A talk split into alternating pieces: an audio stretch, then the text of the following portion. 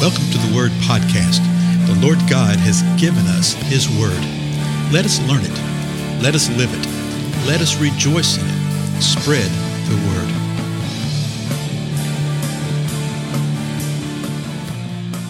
Word. Blessings, everybody. This is Dale. Thank you so much for joining with me today on the Word Podcast. Again, I'm in a little different location. It's actually a little hot where I'm at, so uh, if you hear some humming in the background, it's actually the fan on my computer. It's having at it right now. It doesn't like it. So let's go through. We'll probably have a little short one here today, okay? We're continuing through Psalm one nineteen, and we're up to the stanza that begins with verse one thirty-seven. We're getting close to the end. There's only about thirty more verses of this left. I think it goes through, is it one sixty-seven, something like that? So listen to verse one thirty-seven right here. The psalmist says this, "Righteous are you, O Lord, and upright are your judgments. You have commanded your testimonies in righteousness and exceeding faithfulness. My zeal has consumed me because my adversaries have forgotten your words. Your word is very pure. Therefore, your servant loves it. I am small and despised, yet I do not forget your precepts. Your righteousness is an everlasting righteousness, and your law is truth. Trouble and anguish have come upon me, yet your commandments are my delight. Your testimonies are righteous forever. Give me understanding that I may live." And so in this verse right here, we see many of the same elements that we've seen before. Okay, uh, though he's describing them in little different kinds of ways. Okay, he talks about the judgments of God, the testimonies of God, the word of God, your word, your precept, your truth, your commandments. Let me see what else. Your testimonies again. He speaks of these things, and he speaks of how uh, he has enemies that are coming against him. And yet you see, you can start to detect a little subtle difference, even an element of hope in some things.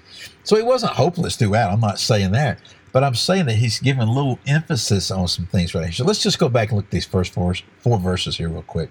Verse one thirty-seven, he just declares, "Lord, you are righteous." And righteous simply means that you are right doing.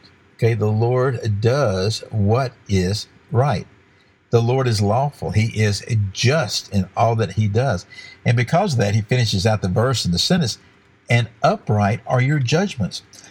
So anything that the Lord does, anything that he determines is upright by definition. His judgments are correct. They are righteous. They're not to be drawn into doubt. And people say, "Well, that means you're not supposed to question God." Well, it depends on what you mean by questioning God. You see throughout the scripture where people are asking questions, "Want to know about this, want to know about that." We've seen it actually in this psalm right here. He, you know, the psalmist is going, "Lord, how long?" He, he literally declares, "Lord, it's time for you to act. It's time for you to do something here."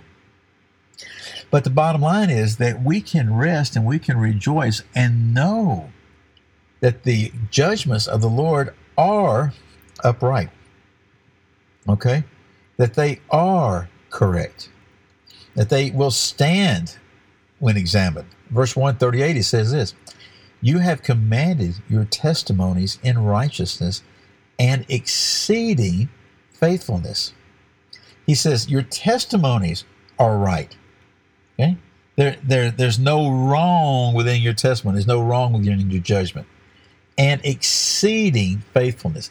The Lord's motivation is good, and he is faithful in everything, not just faithfulness, but exceeding faithfulness.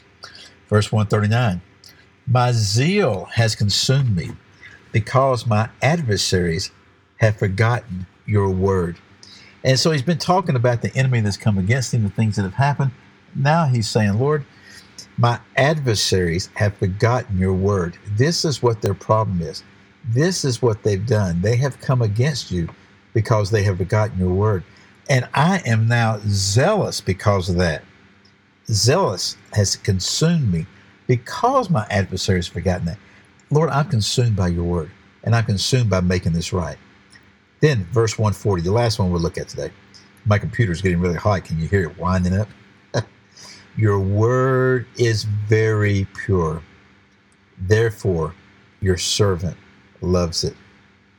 He's declaring, Lord, your word is pure. And that uh, word pure is used uh, in the refining process, the smelting process of uh, of a metal. Okay, so he's saying this, your word has been refined. Your word is tested. Even, folks, within our lives, we find that the word of the Lord has been tested, has been found to be faithful. And he says, it is very pure. He said, I found it to be very pure. I found it to be very faithful. That is the reason your ser- your servant, the psalmist says of himself, that I love it. Why do we love the word of the Lord? Do we love the word of the Lord because it gives a little ammunition to fire against some people and do some things? If so, that's not the reason. Do we love the word of the Lord because, well, that's what we believe. We built, build our faith upon it. Well, that's fine. But I tell you what, we need to love the word of the Lord because it's very pure, because he's righteous. He's right in his judgment, upright in his judgment. And it brings a transformation in our life. In the case of the psalmist right here, the transformation was that the zeal of the Lord was consuming him. The zeal of the Lord. And it brings the, uh, his oppressors that he'd been speaking of into right perspective. He says, you know what, Lord, your adversaries have forgotten your word. Because of this, your zeal is consuming me now. That's a really interesting way to think of things and look at some things. We'll follow up this more, maybe in a cooler environment next time. Again, I'm Dale. Thank you so much. I'll see you then. Goodbye.